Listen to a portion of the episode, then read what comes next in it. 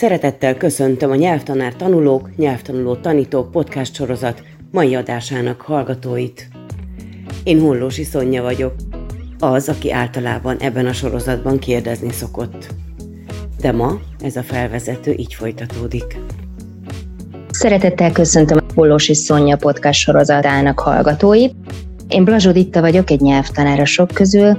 Itt és most az, aki kérdez, aki válaszol, a nyelvtanítás, nyelvtanulás csodálatos világának csodálatos lakója, Asztalos Dávid, fogadjátok jó szívvel. Szia Dávid! Sziasztok!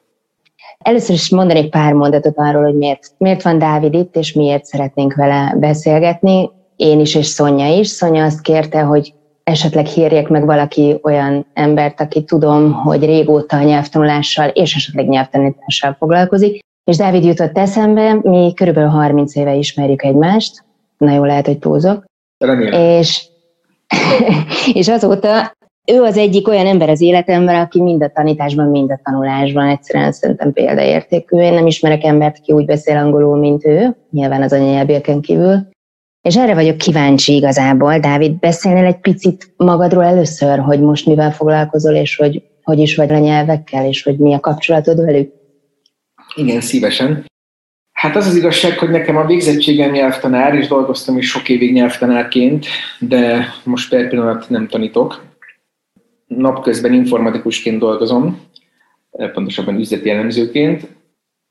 A másik munkám, karrierem az pedig mediátor, és ezen belül házasságfelkészítéssel foglalkozom. Ez azért nagyon hasonlít a nyelvtanársághoz, tehát nagyon sok olyan skillt, amit tanárként tanultam, meg alkalmaztam, azt itt is tudom használni. Milyen skillekre gondolsz? Tehát mi az, amiket tudsz használni? Hát a legfontosabb, ami a, ami a mediációnak és szerintem a tanításnak is az alapja, az aktív figyelem és az empátia. Ez szerintem két olyan, olyan készség, ami nélkül nagyon nehéz jól tanítani. Nem mondom, hogy nem lehet, de nagyon nehéz. Mediátornak lenni meg egyáltalán nem lehet nélküle az mindennek az alapja ebben a szakmában. Természetesen a kommunikáció is nagyon fontos része, és itt most nem csak az asszertív kommunikációra gondolok, hanem a kommunikáció minden területére, ugye tanárként sem csak ez a fontos, hanem, hanem az is, hogy például a metakommunikációddal tisztában legyél. Alapvetően mind a két szerepben van egy olyan, nem tudok rá jó szót, egy ilyen autoritás, egy ilyen legitim autoritás, hogy, hogy tulajdonképpen csoportokat, embereket vezetsz, és, és bizonyos értelemben csúnya szó, de hatalmad van fölöttük, és nagyon fontos skill mind a két szakmánál szerintem, hogy ne élj vissza ezzel a hatalmaddal, viszont élj vele hm. profin. Ez sajnos a, a, a, a tanításnál, és most itt inkább a, a, a sima, hagyományos iskolai felállásra gondolok, ott, ott nagyon sok rossz élményem van ezzel kapcsolatban, de hát majd mindjárt oda kerülünk, hogy, hogy miért az angol nyelvet választottam. Igen, kezdjük az elejéről, igen, kezdjük az elejéről, de írdatlan érdekes, csak lehet, hogy sokkal érdekesebb téma is jönne ebből, mint hogy miért az angol nyelvet, de kezdjük tényleg a legelején. Miért választottad az angol nyelvet? Hát akkor itt visszacsatolnék az előző, előző gondolathoz, hogy ezt én természetesen gyerekként, kisdiákként egyáltalán nem láttam, nem értettem, csak éreztem. De tulajdonképpen nekem mindig is nagyon-nagyon fontos probléma volt az életemben, vagy fontos terület ez a, ez a, a hatalmi viszonyoknak a megjelenése. Ez most ilyen nagyon, nagyon fenkölten hangzik, és nyilván 12 éves gyerekként, amikor én elkezdtem angolul tanulni, erről fogalmam sem volt. Akkor esett ez nekem igazán, amikor később a angol szakos nyelvtanárként a szakdolgozatomat írtam, aminek a témája a motiváció volt, konkrétan a, a tanterven kívüli gyakorlatok használata motivációs célra. És tulajdonképpen még akkor sem gondoltam végig, hogy én miért ezt választottam. Igaziból akkor döbbentem rá az egészre, amikor megírtam a szakdolgozatnak a bevezetőjét, ahol számot kellett adni arról, hogy miért ezt a témát választottam, és ott esett nekem, tulajdonképpen az angol óra volt az egyetlen a gimnáziumban, aminek egy ilyen igazi, egyenlő partneri, felnőtt-felnőtt légköre volt. Hmm. Ezt most nem szeretném az egész közoktatást minősíteni, és hát ez ugye a, abból, hogy mióta ismerjük egymást, ki lehet logikázni, hogy meglehetősen régen volt már. Azért azóta nagyon sokat változott a világ, én a 90-es évek elején érettségiztem, és az akkori oktatási közegben, ráadásul egy, egy, egy nem túl jó gimnáziumban, ott mindennapos volt az, amit én ma hatalmi visszaélésnek nevezek a tanárok részéről, tehát a, a büntetés, a megszégyenítés, a, a gúnyolás, a, a lekezelés, az a fajta kommunikáció, ami nem, nem ez a felnőtt-felnőtt kommunikáció, hanem, hanem, hanem amikor tényleg egy ilyen erős alárendeltség van a, van a diákokkal szemben, és ez nem csak a kommunikációra igaz egyébként, hanem minden másra is. Tehát nagyon jó példa, hogy az összes tanórán frontal teaching volt, vagyis állt, uh-huh. állt a tanára a katedrán, mi pedig kisdiákként egy emberként egymás hátát látva ültünk alatta, és néztünk rá föl, és hallgattuk az ő szavát. Na most ehhez képest nekem akkor még, amikor ez az egész nem volt bennem tudatos, borzasztó felszabadultságot jelentett az, hogy angolul ránk körbe a székeket, mindenki látott mindenki, mindenki egyenlő partnerként tudott beszélni mindenkivel, a tanárok ült közöttünk, nem volt felelés, nem volt egyes, nem volt szaktanári intő, jó, persze marha nagy káosz volt az angol órákon ennek megfelelően, mert azért az akkori angol tanárok, ez a 90-es évek elején volt, ugye jellemzően amerikai tanáraink voltak, de hát hozták magukkal ezt az egész demokratikus kultúrát, meg ezt az egész személyiségközpontú oktatást, a kreatív légkört. Ezekről mondom, akkor nekem igazából fogalmam sem volt, egyszerűen csak azt éreztem, és ezt írtam a szakdolgozatom bevezetőjében is, hogy az angol volt az egyetlen olyan tanóra, amin szívesen vettem részt, és azt éreztem, hogy, hogy kompetens vagyok, és nem, nem, nem, egyszerűen van kedvem részt venni az órán. Nyilván ez onnan is eredezhet, eredeztethető, bocsánat, hogy, hogy volt egy alaptehetségem a nyelvheztetni, mert egész kisgyerekkorban nagyon erősen érdeklődtem az angol nyelv iránt. Meg nem mondom, hogy honnan jön ez. A, a, nem tudok másra mondani, mint azt, hogy a, nekem az apám eléggé rajongott a rockzenéért, és rengeteg, rengeteg zenét hallgattam mindig gyerekkoromban, és ugye ott voltak a lemezborítók, a rajta voltak a dalszövegek. De a családunkban igaziból senki nem beszélt a jól angolul, hát anyám tanult valamennyit, és ő kezdett el tanítani, de nekem igaziból ez, a, ez az egész szerelem az angol nyelv iránt a, a, a zenén keresztül jön, meg nyilván a filmeken keresztül, és utána pedig ez, amit az előbb említettem, ez a, ez a szabad, demokratikus légkör az iskolában az, ami azt hiszem így utólag visszanézve nekem meghozta az érdeklődésemet, nem csak a nyelv iránt, hanem a kultúra iránt is. És, és ugye ez az a fajta szemléletmód, ez az egyenlő partneri, nem, nem, nem visszaélő szemléletmód, amit egyébként meg a mediáció is képvisel, tehát ott, ott is ott, ott, ott, a mediáció egy olyan jogi eszköz, most nem szeretnék bőven a mediációról beszélni nyilván, de hogy, hogy ez egy ilyen bírósági pert kiváltó, meg megelőző eszköz. Azt szokták mondani a mediátorok közhelyesen, hogy a, a legjobb a, legjobb, a legrosszabb egyesség is jobb, mint a legjobb ítélet, és ez konkrétan azért van, mert egy, egy bírósági ítélet az minden esetben rákényszerít az emberekre valamit, ellentétben a mediációval, ahol két felnőtt ember köt megegyezést. Uh-huh. Most ez számomra egy az egyben rokonítható és átemelhető a tanárdiák osztálytermi közegre. Teljesen. Oké, okay, tehát ezt teljesen értem, hogy ez az egyenrangú viszony, ez ott, ott, ott alakult ki leginkább, és hogy ez mennyire én az, azt, azt gondolom, hogy a nyelvóra az az az óra, amikor meg, megkérdezik egyáltalán a másik fél véleményét, és nincs ez a, hogyha jól csinálod nyelvtanárként, akkor tényleg van egy, egy teljes kommunikáció és egy együttműködés a tanár és a gyerek között.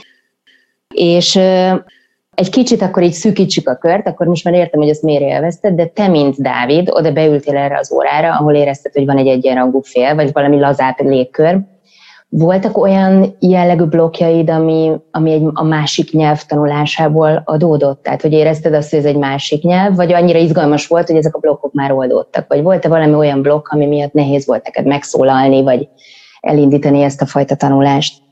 Hát ez egy elég érdekes kérdés, egy picit hadd lépek oda-vissza, hogy engem anyám kezdett el angolul tanítani. Ő eredetileg németül tanult, és németül elég jól tud, de az angol az nem volt olyan nagyon erős az ő, hogy mondjam, nem, nem tudott annyira nagyon angolul, még amikor engem elkezdett tanítani, és hát elképedve látta, hogy én milyen gyorsan haladok az anyagban, uh-huh. és hát elég hamar el is jött az a pont, ahol azt mondta, hogy hát akkor nekem angolt kéne tanulnom, ami egy picit azt mondja nekem így, így utólag, hogy az angolhoz volt tehetségem, És ha a blokkokra kérdezel, az angol esetében ö, egészen a nyelvvizsgáig nem, nem szembesültem a blokkjaimmal. Tehát úgy, tényleg úgy, úgy ö, szinte nem is volt az az érzésem, hogy tanulom a nyelvet, egészen egyszerűen elmerültem a nyelvbe, és mászott, mászott belém a tudás. Persze ez az is kellett, hogy akkoriban még nem voltam annyira tudatos, még nem voltak elvárásaim magammal szemben, szóval biztos borzasztóan beszéltem akkor angolul, de egyáltalán nem érdekelt.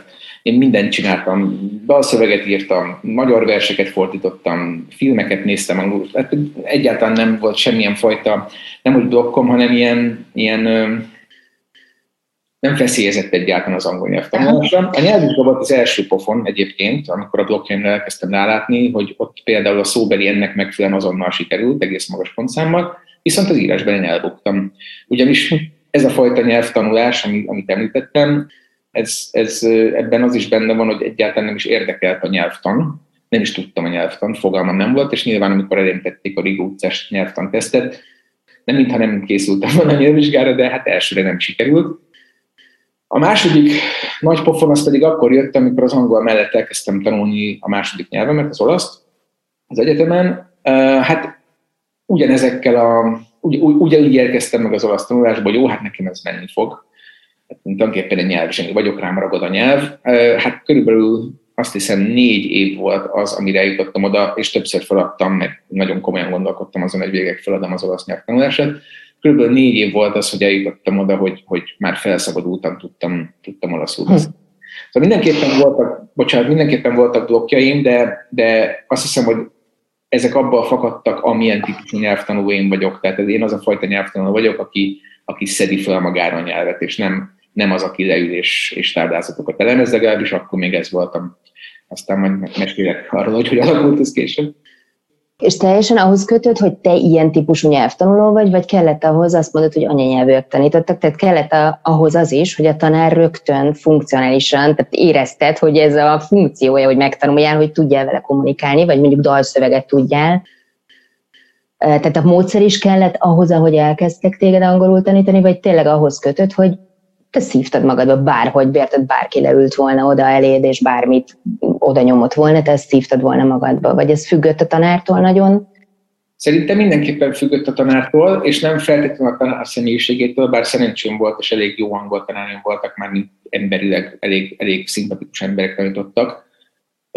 Soha nem volt olyan angol tanárom, legalábbis az egyetem előtt, aki, akivel kapcsolatban fenntartásom lettek volna emberileg amilyen értelemben szerintem kellett hozzá maga a tanár, az, az inkább a szemlélet meg a kultúra. Tehát ugye az amerikai angol tanárok kommunikatív módszerekkel tanítottak minket, communicative language teachingen keresztül, és képtelen, hogy nekik erről egyébként olyan erős metodikai tudásuk volt, hiszen például az a srác, aki minket tanított, ő eredetileg nyilván nem tanár volt, hanem, hanem egy amerikai srác, aki ide vetődött Magyarországra, gondolom részben kalandvágyból egészen egyszerűen már az, hogy más a szemlélet ott, tehát hogy, hogy ott sokkal kevésbé volt jellemző az a fajta aláfölé rendeltség két ember között, mint itt Magyarországon, az rám baromi felszabadítóak hatott.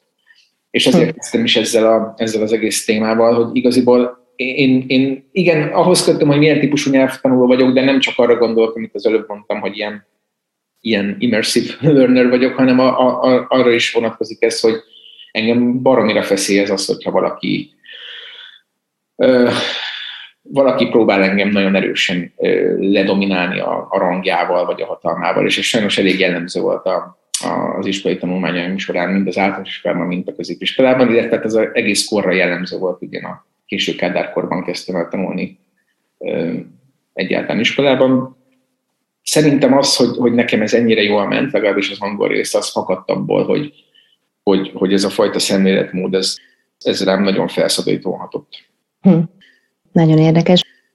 És, és amikor, amikor először azt mondtad, hogy a nyelvvizsga körül, amikor rájöttél, hogy hoppá, itt a nyelvtani rész az nem megy annyira jól, vagy a nyelvnek van egy ilyen része is, amiben te nem vagy még annyira jó, és kialakultak blokkok, utána ezek hogy oldódtak föl, vagy hatottak valamilyen szinten a kommunikációdra, vagy ez csak egy, fú, egy újabb, egy újabb kihívás, és, és, és nyomtad tovább. Tehát volt valami blokk utána, vagy hogy oldottad föl, ha volt? Hát akkor én ezt ugye még nem feltétlenül blokként éltem meg, tehát vagy hát biztos úgy éltem meg, de nem tudtam, hogy ezt így hívják, hogy ez valami. Én csak azt éreztem, hogy, hogy nem sikerült a nyelvvizsgám, és nagyon, nagyon frusztrált voltam. Utána elmentem felvételizni az egyetemre, angol szakra, ahol hát még sokkal rosszabb eredménnyel szerepeltem a felvételim. Ja, azt is említettem, hogy egy nem túl színvonalas gimnáziumba jártam. A, én ott az osztályom, vagy az angol csoporton belül egy elég, elég úgy, úgy, tehát azok közé tartoztam, akik nagyon jól tudnak angolul, és ezzel a tudattal is mentem el nyelvvizsgázni és felvételizni, és hát azért ott szembesültem először azzal, hogy ott, akik azért kint voltak, vagy menőiskolába jártak, azért azok sokkal-sokkal jobban beszélnek nálam angolul. Én a következő évet, amikor nem vettek fel, azzal töltöttem, hogy nekifutottam, tehát végig felkészültem a felvételére, nekifutottam újra a nyelvvizsgának, másodszor a szerencsére sikerült, és hát elég elkeseredve és küzdködve tanultam a, a nyelvtan, meg teszteket oldottam meg. Hm. A második felvételem az, az sem sikerült, végül is pótfelvételibe jutottam be a, a Károli Gáspár Egyetemre, ahonnan ismerik egymást te és én. És tulajdonképpen ezek a, ezek a blokkok, amik abban fakadtak, hogy, hogy valójában nem, nem tudtam a nyelvet, tehát tudtam beszélni, meg, meg tudtam használni a, a kommunikációs képességemet, meg a tehetségemet, de egyáltalán nem tudtam a nyelvet. Ezek akkor adódtak föl, tehát én körülbelül onnantól számítom azt, hogy tudok, tudok angolul, amikor elkezdtem tanítani. Mert a tanítás az egy olyan, tehát ott nem tehettem azt meg, hogy azt mondom a diáknak, hogy figyelj, fogalmam nincs, hogy miért így mondják, de így mondják, és kész. Tehát megtehettem volna, mert tulajdonképpen az amerikaiak ezt csinálták, csak mögöttük nyilván ott volt az a hitelesség, hogy ők anyanyelvi beszélők voltak.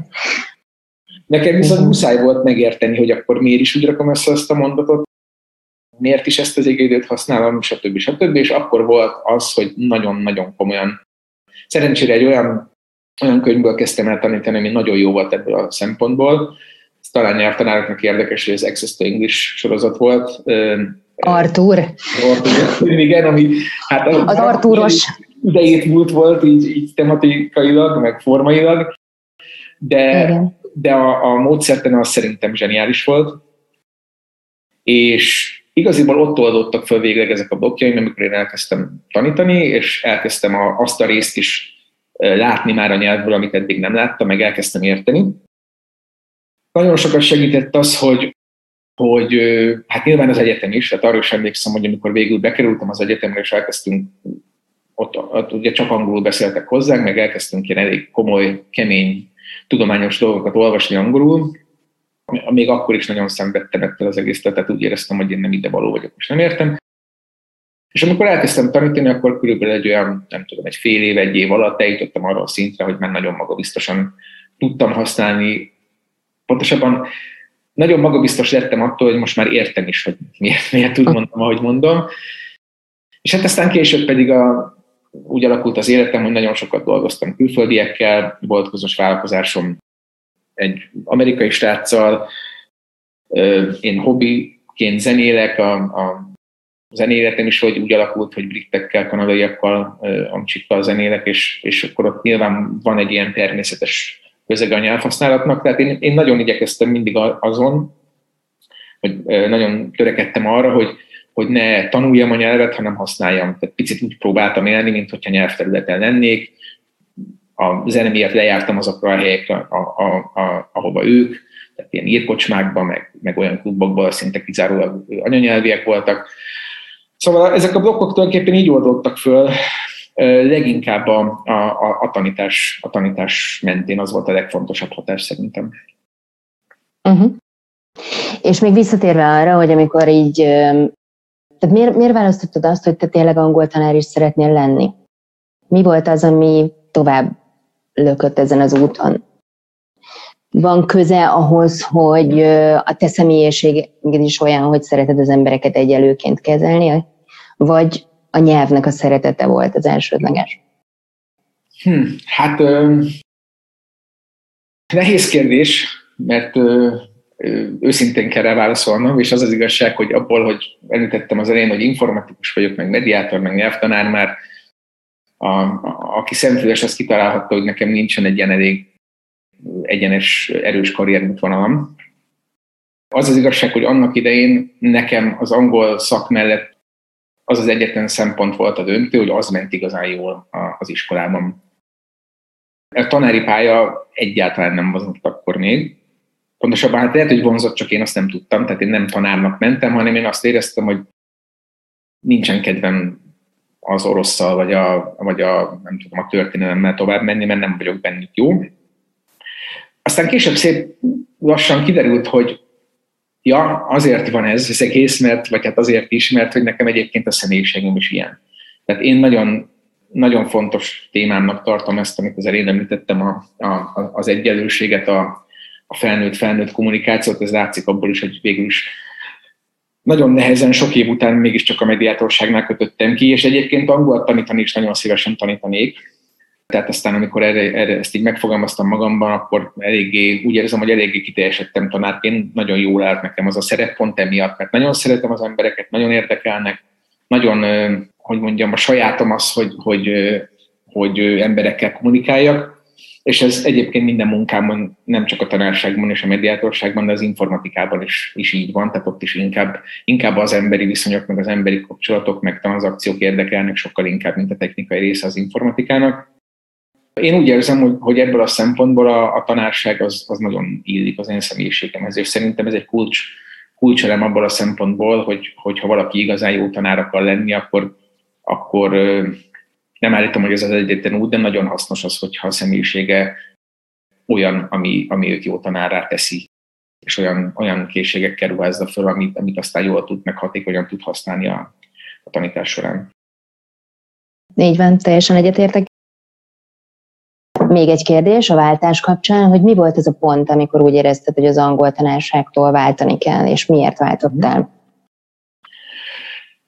Hát az egyetem alatt Utána én elkezdtem nyelvtanárként dolgozni, tehát ugye az előbb említettem, hogy, hogy milyen szempontok szerint választottam ki a, az angol szakot.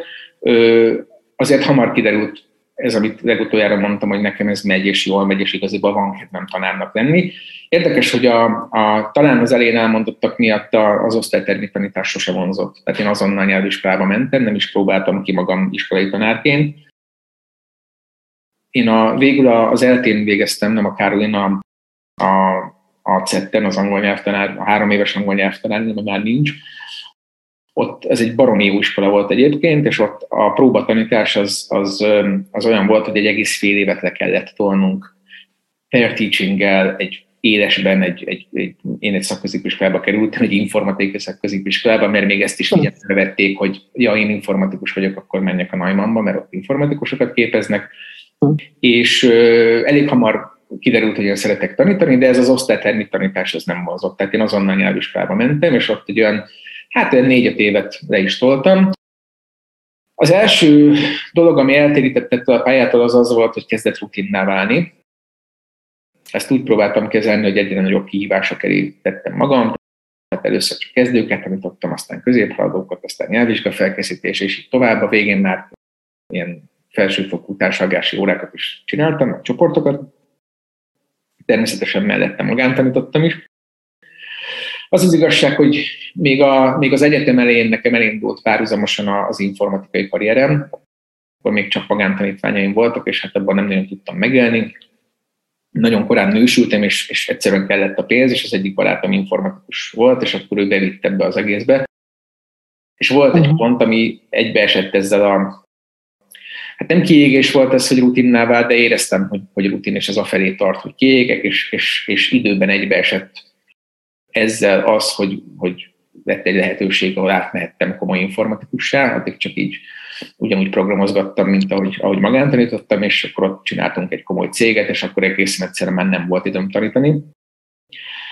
És aztán sok évig nem is, nem is gondoltam rá, tehát építettem az informatikai karrieremet, megpróbáltam belélni magam abban a szerepbe, hogy én informatikus vagyok. Aztán egy pár év, amikor ott is azt kezdtem érezni, hogy most már nem ad akkor örömet ez, mint régen, meg a világ sem, sem tart olyan jó irányba, mint hogy én azt eleinte gondoltam, akkor az első dolog, amihez visszamentem, az a tanítás volt. Elkezdtem angol tanítani, már érett fejjel. Céges tanfolyamokat csináltam a vállalkozásomon belül, de, de aztán, aztán az történt, hogy megtalált először a coaching, aztán pedig a mediáció, és akkor úgy éreztem, hogy ez engem bizonyos szempontból sokkal jobban vonz. Egyébként nem baj ezekben a szakmákban sem, hogy tudok jól angolul, de hogy, hogy igaziból én úgy éreztem, hogy a, a tanítás nekem egy picit szűk, szűk keret, uh-huh. tehát túlzottan, túlzottan ered, főleg a nyelvvizsga felkészítés túlzottan eredményorientált, én pedig a folyamat, folyamat az engem jobban érdekelt mindig, mint az eredmény. És ezt jobban uh-huh. meg tudom élni a, a mediátorságban. Aha. Köszi, Dávid. Még egy utolsó kérdés, ami szerintem, ha az, ha most a saját magamból indulok ki, akkor engem az egész nyelvtanításban ez érdekel legjobban, hogy ezek a, ezeket a blokkokat hogy lehet oldani, és, a, és azt gondolom, hogy a legtöbb, amit egy tanár vagy akár egy coach adhat, az az, az, az a fajta motiváció, amivel viszed tovább akár az életedet, akár a nyelvtanulásodat. És hogy te mit gondolsz, hogy, hogy mi az a legjobb, hát jó, most nem három lépésben mi hogy tudunk motiválni, de hogy azt mondom neked, hogy motiváció, akár nyelvtanításban, akár házasság felkészítésben mi az, ami eszedbe jut, hogy lehet egy embert motiválni leginkább? Hogy tud egy másik ember elindítani valakit, és így végiggörgetni egy úton? Hát én nagyon hiszek abban, hogy nagyon hiszek a személyiség típusok különbözőségében, és azt gondolom, hogy nincsen erre egy, egy univerzális módszer. Tehát attól függ, hogy ki milyen személyiségtípus. A coaching az abból a szempontból érdekes, hogy, hogy Számomra a coaching nem több, mint az, hogy valamit valahogyan jól, hatékonyan tudok csinálni, és gyere és megmutatom, hogy én hogy csinálom. Na most a motivációról ugyanezt gondolom. Tehát én egyfajta módon tudok motiválni, egy ilyen limitált eszköztáram van erre, hogy motiváljam az embereket, ezt mindjárt elmondom, hogy micsoda, de azt egy pillanatig sem gondolom, hogy ez az egyetlen módja a motivációnak. Én azt gondolom, hogy nyelvtanulóként az a fontos, nagyon fontos az önismeret, hogy tisztában legyél nyelvtanulóként azzal, hogy téged mi motivál, és aztán keresd meg hozzá azt az embert, meg azt a közeget, ami, ami ezt tudja biztosítani. Számomra a motiváció nem más, mint az elején említett figyelem, empátia, ember számba vevés. Tehát én, én amikor megkérdezem, megkérdeztem annak idején egy diáktól, hogy hogy van, akkor engem az komolyan érdekelt, nem csak azért kérdeztem, hogy lemenjen az órának az első öt percen, nem egy komoly személyes kapcsolat, ami született később olyan hm. emberekkel, akik van, van, akivel a mai napig nagyon jóban vagyok, nagyon közeli barátok vagyunk, vagy összejárunk, mert egészen egyszerűen olyan beszélgetések alakultak ki, hát olyan élményeim voltak csoportokkal.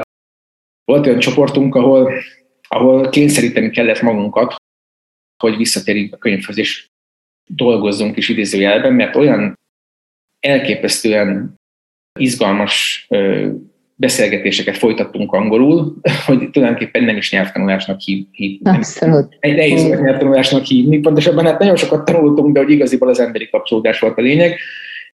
Engem igaziból ez motivál, és azt gondolom, hogy nagyon sok emberre nagyon felszabadulak hat, még, még a mai közegben is az, hogyha ha valóban aktív érdeklődéssel, és nem csak technikával odafigyelnek rá, az aktív figyelemre nekem az a véleményem, nagyon sok cikket lehet olvasni, hogy hogyan kell odafigyelni valakire, és hogyan kell szemkontaktust tartani, és visszatükrözni, amit mond, és bólogatni a megfelelő helyén. Én ezekben igazán nem hiszek.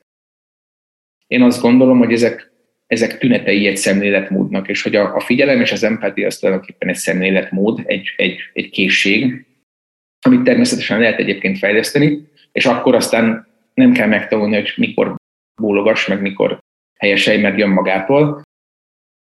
Számomra az a motivációnak a fő eszköze, hogy ezt a közeget próbálom megteremteni. Diákokkal, ügyfelekkel, barátokkal, ez most teljesen mindegy. Biztosan vannak olyan emberek, akiket ez sokkal kevésbé motivál, nyilván nekem sem minden tanítványom volt erre vevő, van, akit például sokkal inkább lehet, aki, aki mondjuk eredményorientáltabb, meg, meg szabálykövetőbb, az sokkal inkább lehet motiválni még plusz 200 test itemmel, hogy akkor azt oldja meg. És ezzel mm. nincsen semmi baj. Tehát, hogy semmivel nem alacsonyabb rendű ez a dolog, mint, mint az egyik, mint a másik. Szerintem, ami fontos, és talán ez a, ez a, ez a legfontosabb gondolat ebben az egészben, az, hogy, hogy mindenki legyen tisztában tanárként is, meg diákként is azzal, hogy ő milyen, milyen ember, milyen készségei vannak, hogyan tudja ezeket fejleszteni, és aztán keressen hozzá megfelelő közeget. Így van. Köszönöm szépen a beszélgetést, Dávid. Én is köszönöm. Sziasztok! Köszönjük szépen Blazsó Dittának a kiváló műsorvezetést, Asztalos Dávidnak pedig, hogy megosztott velünk igazán nyelvtanár tanulóknak és nyelvtanuló tanítóknak való értékes gondolatokat. Ha tetszett az adás, köszönjük, ha megosztod másokkal is. A nyelveken szólunk kukat gmail.com címen továbbra is szeretettel várjuk jelentkezésedet, ha szívesen beszélgetnél velem, vagy szívesen lennél kérdező ebben a podcast sorozatban.